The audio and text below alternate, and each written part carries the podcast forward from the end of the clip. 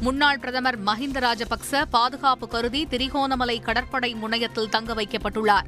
பாதுகாப்புத்துறை செயலாளர் கமல் குணரத்னே தகவல். இலங்கை எதிர்க்கட்சித் தலைவர் சஜித் பிரேமதாசவை சந்தித்தார் சீன தூதர். இலங்கைக்கு உதவிக்கரம் நீட்ட வேண்டும் என சீனாவிடம் வலியுறுத்தல்.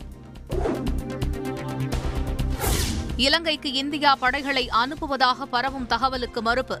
முற்றிலும் பொய்யான தகவல் என இலங்கையில் உள்ள இந்திய தூதரகம் விளக்கம். அகதிகளாக தஞ்சம் புகும் இலங்கை மக்கள் போல தமிழகத்திற்குள் தேச விரோதிகள் ஊடுருவ வாய்ப்பு. மத்திய உள்துறை அமைச்சகம் எச்சரிக்கை கடலோரங்களில் ரோந்து பணி தீவிரம். தமிழகத்திற்கு வரும் இலங்கை அகதிகளின் பிள்ளைகள் அரசு பள்ளிகளில் சேர்ந்து படிக்கலாம். அனைத்து உதவிகளும் செய்து தரப்படும் என்றும் பள்ளிக்கல்வித்துறை அறிவிப்பு. ஆளுநரின் செயல்பாடு உச்சநீதிமன்ற தீர்ப்புக்கு எதிராக உள்ளது என பேரறிவாளன் வழக்கில் தமிழக அரசு தரப்பு வாதம். மத்திய அரசின் வாதம் பொருந்தாது என்றும் தமிழகம்தான் முடிவெடுக்க முடியும் என்றும் விளக்கம். கருணை மனு மீது முடிவெடுக்க மாநில அரசுக்கு அதிகாரம் இல்லையா? பேரறிவாளன் மனு மீதான விசாரணையின் போது உச்சநீதிமன்றம் சரமாரி கேள்வி.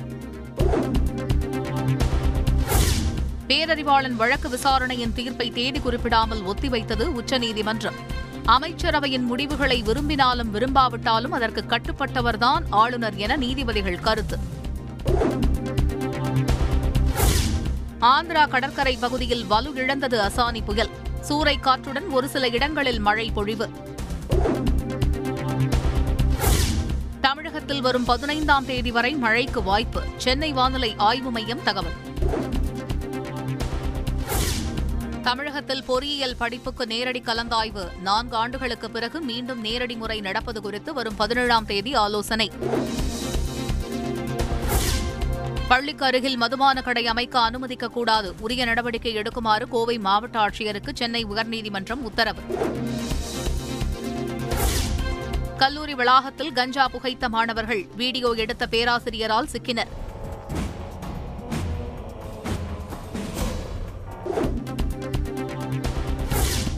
கோவிஷீல்டு கோவாக்சின் தடுப்பூசி கலவை பயனளிக்காது.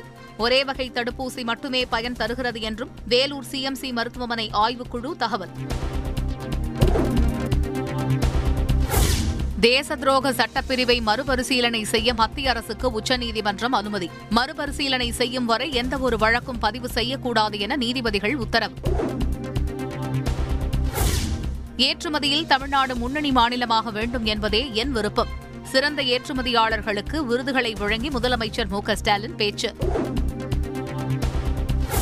தமிழ்நாட்டில் உற்பத்தியாகும் இருபத்தி நான்கு பொருட்களுக்கு புவிசார் குறியீடு கோரி விண்ணப்பித்துள்ளோம். முதலமைச்சர் ஸ்டாலின் தகவல்.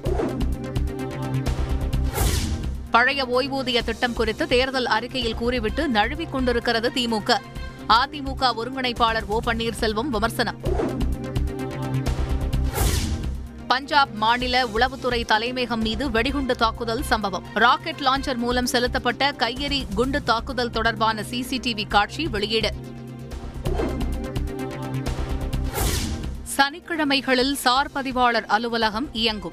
முதற்கட்டமாக நூறு அலுவலகங்கள் இயங்கும் என்றும் வரவேற்பை பொறுத்து விரிவுபடுத்தப்படும் என்றும் அமைச்சர் மூர்த்தி தகவல். ஜாமீன் கோரி யூடியூபர் பப்ஜி மதன் தாக்கல் செய்த மனு.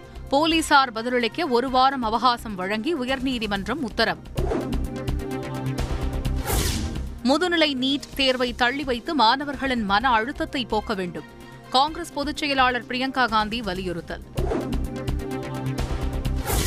ஐநா சபையில் ஹிந்தி மொழியை ஊக்குவிக்க இந்தியா எட்டு லட்சம் அமெரிக்க டாலர் நிதி. ஐநாவுக்கான இந்திய தூதர் ரவீந்திரா வழங்கினார். யுக்ரைன் போரை நீட்டிக்க ரஷ்ய அதிபர் புதின் திட்டம். அமெரிக்க உளவுத்துறை தகவல்.